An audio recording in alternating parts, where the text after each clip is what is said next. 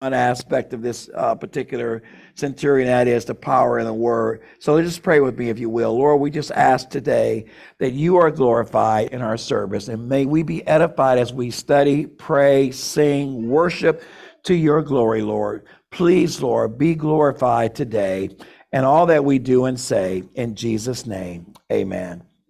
Okay, so Luke chapter 7, verse 7. I'm going to be really brief today because we want to hear from the praise team again. And here's what it says from the English Standard Version. That's right, the English Standard Version. It says, therefore, in verse 7 of Luke 7, I did not presume. Thank you, Layla, for putting that up there. And I'm glad, keep it there in the uh, NASB, uh, Layla, on your screen, because I'm going to be jumping between translations here. But Luke 7, verse 7 says, Therefore, I did not presume to come to you, but say the word and let my servant be healed. By the way, in Matthew, uh, in Matthew, he says, say a word in Luke, he says, say the word. So I thought, okay, is this significant that he uses a definite article, which is the, and an indefinite article, which is a? Probably not that big of a deal because I looked this up in a what's called a Greek lexicon, which actually you see uh, the original text of the way the, the sentence was put together uh, in the original language. And actually, the way it was actually put together, it's the words, these four words, ala monon epi logo. You, we know what logo means, right? Logo means word. So ala monon epi logo actually means just only say word.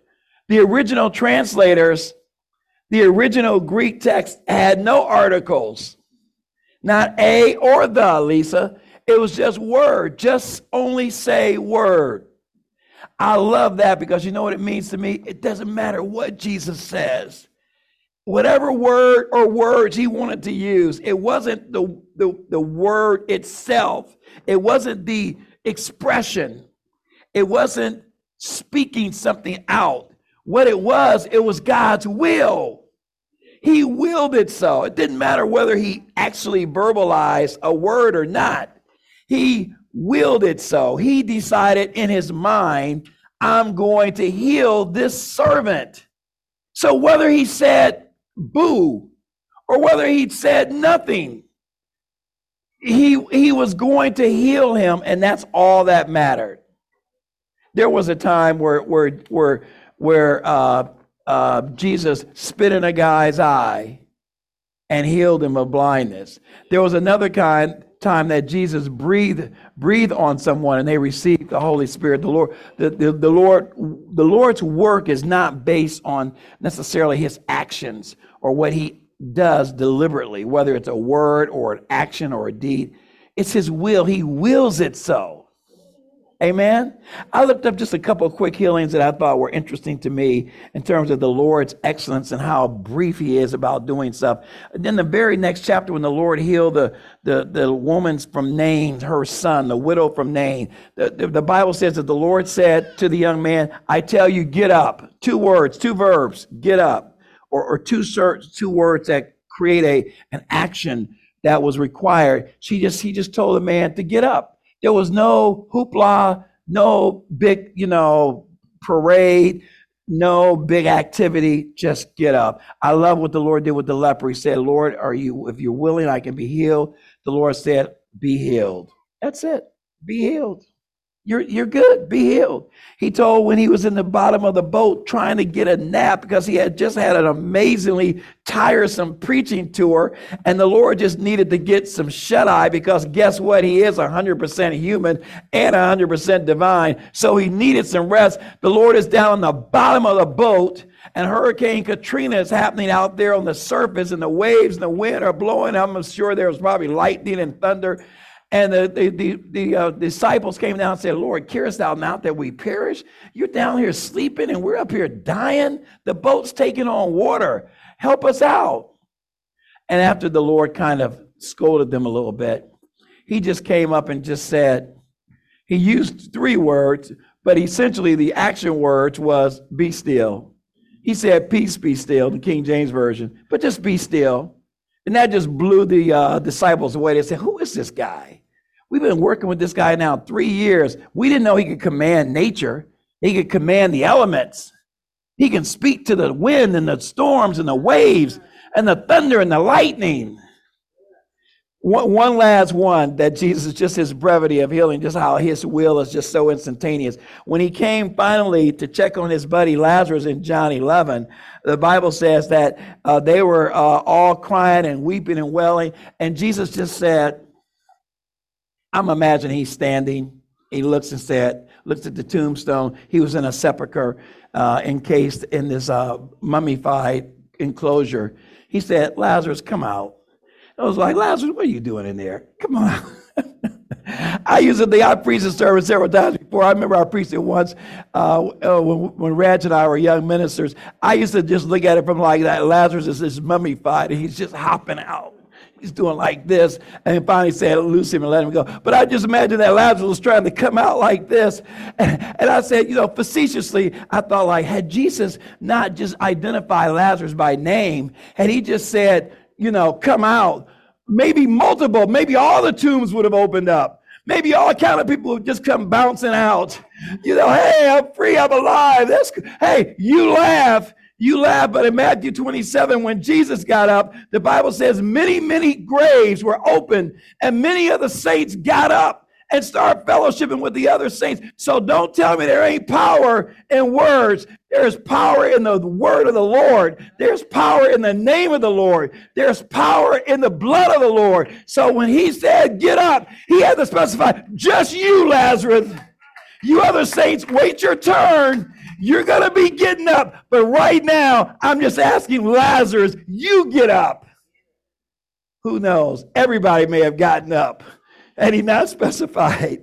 God is that's just that powerful. His word there. And I think what made it the centurion so amazing, and I'm almost done. I think what made the centurion so amazing is that he recognized the power in words. He said, Lord, don't even worry about darkening my doorstep. You ain't got to come. You don't have to be there. Just say any word a word, words, no words. Just think him healed and he will be healed. With the, with the Syrophoenician woman over in Matthew 15, the Lord didn't even say be healed. He didn't say get up. He just said go. He, your, your son is okay. Great, what amazing faith you have to the Syrophoenician woman. Check out the story. He didn't have to pronounce any sort of formula over the son. The Lord just did it. So you ask, Pastor Will, why are you saying all of this? What's what's the point in this? Why are you going on and on about whether or not the Lord used words, words, no words, a word? Because I want you to have that trust and confidence that God can do anything for us and that nothing is beyond his scope. And that if you look at Job 42, when Job said, Lord, I, I spoke out of turn. I spoke out of school. Man, you are amazing. Nothing, nothing that you want to do can be thwarted. Nothing that you want to do can be stopped. There's no plan that's schemed can go against your plan that will be successful because you are sovereign. You are omnipotent. You are omniscient. You know the beginning. You know the end from the beginning. Amen. I, I just, I personally, I'm just blown away by this centurion. And I wonder who schooled him, who tutored him, who gave him this kind of insights, because this brother just had it going on. He really did. And I pray, Lord, give me one tenth of the centurion's faith. Give me a mustard seed worth of this cat's faith. Help me to trust you like that. Help me to believe you like that. Amen. Help me to have that level of confidence that I don't care how dark it looks, that weeping may endure for a night, but joy comes in the morning. And that trouble don't last always. And that this is not how the story ends. And we win in the end. Every cliche you want to think of, you just need to know that we do prevail. Amen. Amen. I love it. You know, you I, I think I don't know if the centurion knew this verse, but he might have been thinking about this verse in Psalms 120, verse 7, that says, He sent his word and healed their disease and delivered them from their destructions. Check out that particular passage. Psalms 107, uh, verse 20. He sent his word. Here it is. I have it in King James Version and healed them and delivered them from their destructions. It reminds me it, it, reminds me of Hebrews 1 3 that says, Who being the brightness of his glory, the express image of his purpose, purpose, person rather, and upholding all things by the word of his power. God keeps everything together. Trust me, climate change is not going to destroy planet Earth. Pollution is not going to destroy planet Earth. Nukes are not going to destroy planet Earth. The only destruction there will be on planet Earth is when the Lord says, I'm going to make a new heaven and a new earth. Everything else before that is just futile attempts to try to make things better. Only God can make things better, but He will in His time and His way. Amen. And so He says that God upholds everything. He keeps all of this together, Sister Fanny, by the power of his word. And here's one more verse that I love. Jesus said in John chapter 6, verse 63, he says, The words that I speak to you, they are spirit and life. That word life, Justin, in the Greek means Zoe. I, I, I love that particular term because it just doesn't mean it doesn't just it doesn't just mean survival it doesn't mean life at the most basic level of existence it means abundant life, John 10 10. It's abundant life that he gives us. Zoe, the words that I speak to you, they are abundant life. They erupt inside of us, they elevate us, they promote us. They give us energy. They give us power. So it's abundant life. We don't just live at the bare minimum, but he, that Bible says, according to Ephesians 3:20, that he, I am confident that he is, he is uh, gives us exceeding abundantly above all. He's able to do exceeding abundantly above all we ask or think exceedingly abundantly, some translations say. Either way, it lets us know that God takes care of us well beyond our wildest dream. Amen. Here's my Monday morning moment. Write this down because I don't know if I put it in the notes. But the Monday morning moment is that God creates new things out of nothing. I'll say it again. God creates new things out of nothing, out of no things, you could even say. And I, you say, well, Pastor, well, where do you get that from? I get it from Romans 4 17, where at the end it says, and God calls into being that which is not, or that which doesn't exist. God calls into existence that which doesn't exist. There's a Latin term for that, ex nihilo. Ex hilo means that there is some, it means in Latin, something out of nothing. God makes something out of nothing. God takes what is broken, what is damaged, what is garbage, what is a disaster, and takes us. He takes us from nothingness, from the gutter, and makes us royalty. He makes us high priest. He makes us special. Don't ever think that you are irreparable unfixable, that you can't be redeemed or salvaged. Don't ever think that your self worth is so low that there's no hope for you. Don't ever let anyone tell you that you are worth nothing. If you don't give up on your, if God doesn't give up on you, it doesn't matter what anybody else thinks. Amen? And God doesn't give up on us.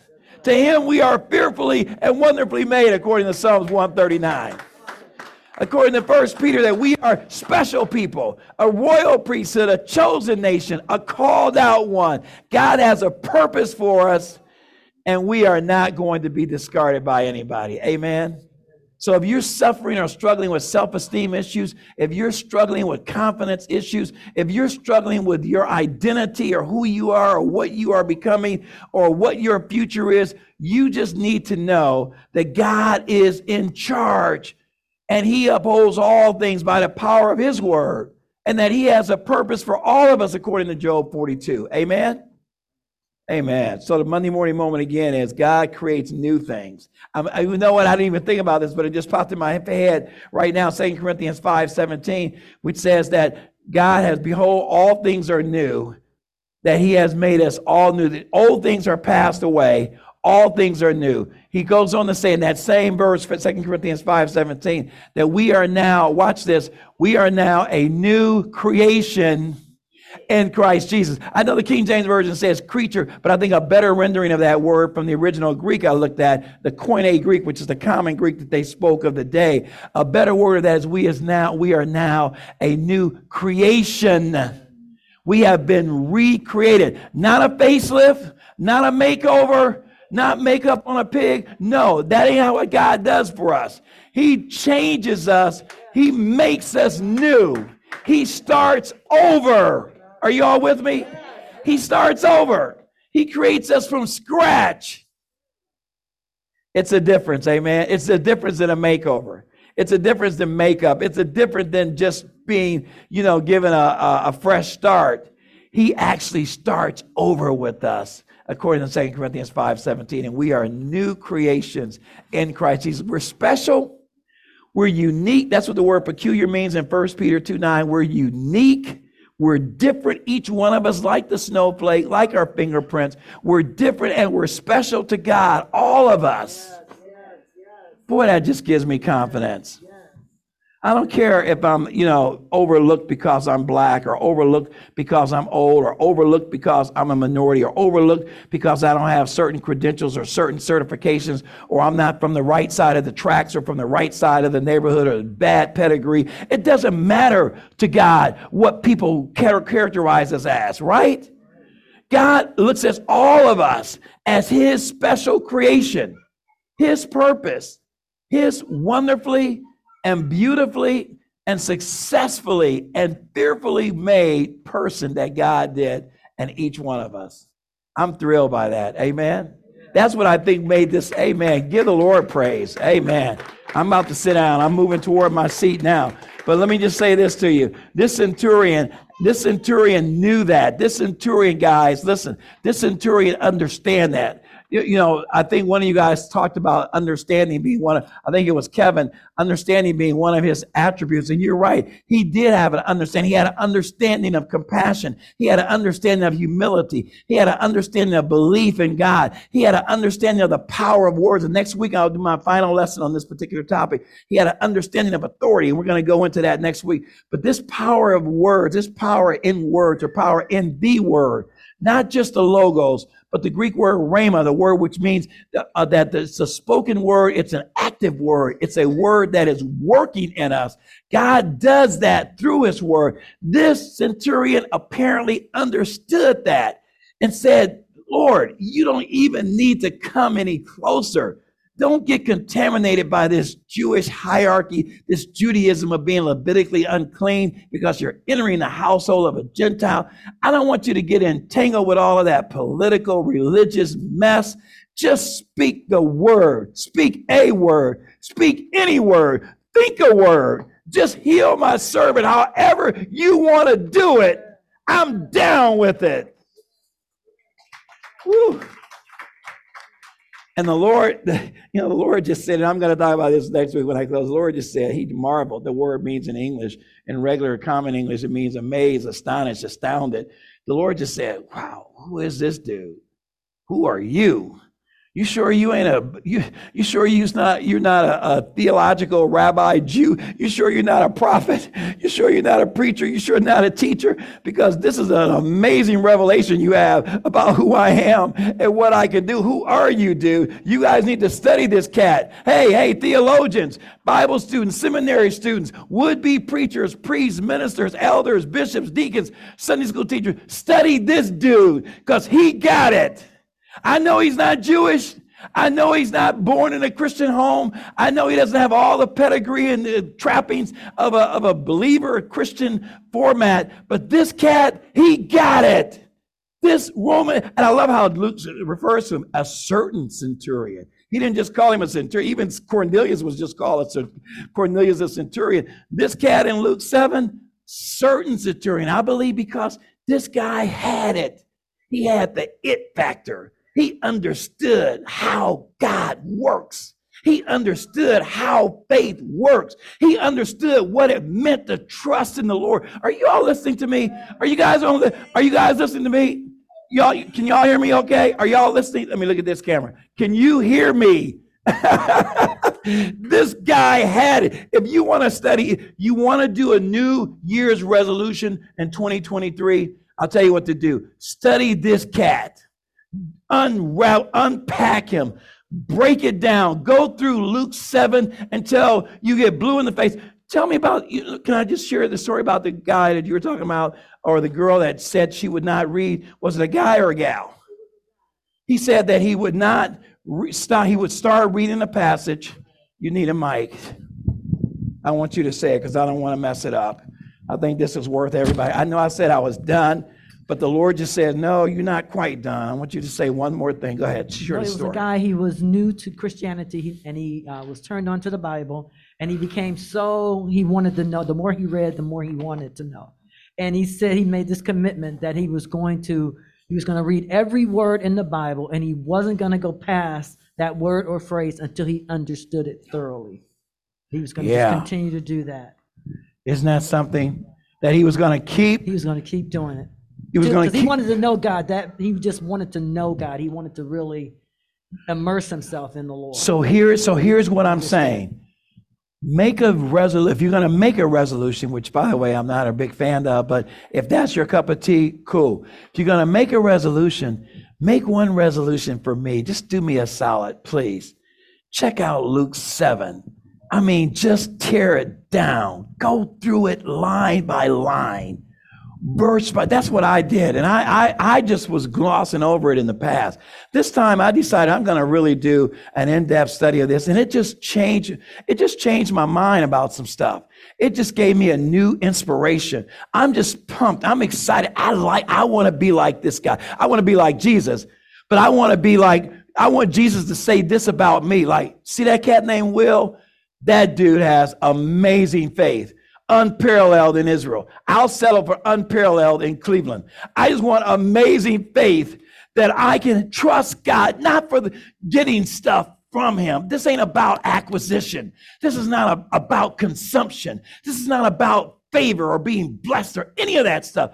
This is just about knowing the Lord and who He is and what He's capable of and who I am and what He thinks about me and how He feels about me. I want the Lord to say, You see, Will, forget about anything else I'm done for Him. He has amazing faith. That is the biggest compliment the Lord can ever pay you that you that He says about you that you just trust Him, that you just get Him, you understand Him. You may not know Him academically, intrinsically, and all the idiosyncrasies about God, but I mean understand that He is for you.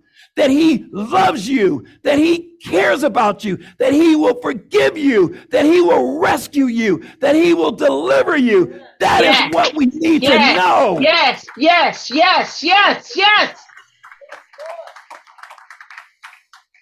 I'm, I know, I know I'm way over time. I'm way over time and I'm about to start crying because I just feel like the Lord won't let me sit down until he, he, he convinces you Teach that us, he teach us. is who he says he is. Yes. That's and listen, all faith is is about agreeing with God. It's just agreeing that he is who he says he is. Trusting him without all of the religious jargon, without all of the denominational trappings, all the garbage that we get caught up in. Strip all that away, blow all that out, and just look at the Lord's word at face value. And I guarantee you, he will speak to you in an unfiltered way. Apart from denominationalism, apart from theology, apart from doctrine, just you and him, like we're talking today. Well, like I'm talking today. But if we were in a not a pulpit situation, y'all, we'd be having a conversation. But that's that's the kind of one-on-one intimacy, dialogue that the Lord desires from us. Amen. Do you believe that, Sister Ethel? Do you believe that, Sister Janice? That the Lord just wants us to be one on one with Him. Keep it real. Keep the air clean between you. Confess your sins. Forgive your brothers and sisters of their faults. And just have a relationship with the Lord that's real. Amen. I, this is by far my best sermon of the year. And we're only in January. it's, it's, it's not my best sermon of the year because I put prep in it or whatever. It's my best sermon of the year because I'm just speaking without notes. I put my notes over here, my Bible's over there. I'm just talking from the heart. This is just me and y'all, mano mano, right? And I'm just telling you what I really believe the heart of the Lord is saying to us. That it's just time to quit playing church. It's time to quit pretending. It's time to quit half stepping. I know it sounds trite because I've been hearing this since I was six and I'll be 69 this year. And it sounds like I'm hearing these old saints say, You got to get real. You quit playing church and quit being. I hear that, but I believe it now in a new, fresh way. I see it. It doesn't even have to do with sitting. It's to do with understanding how good God is and understanding his nature. Forget about sin per se. Just getting to a level of knowing that God is for us and that he loves us and that he is trying to help us and that we can trust him. I got to sit down. I love you guys. Come on, praise him. We're going to sing. Let's give the Lord a hand clap. Thank you, Lise.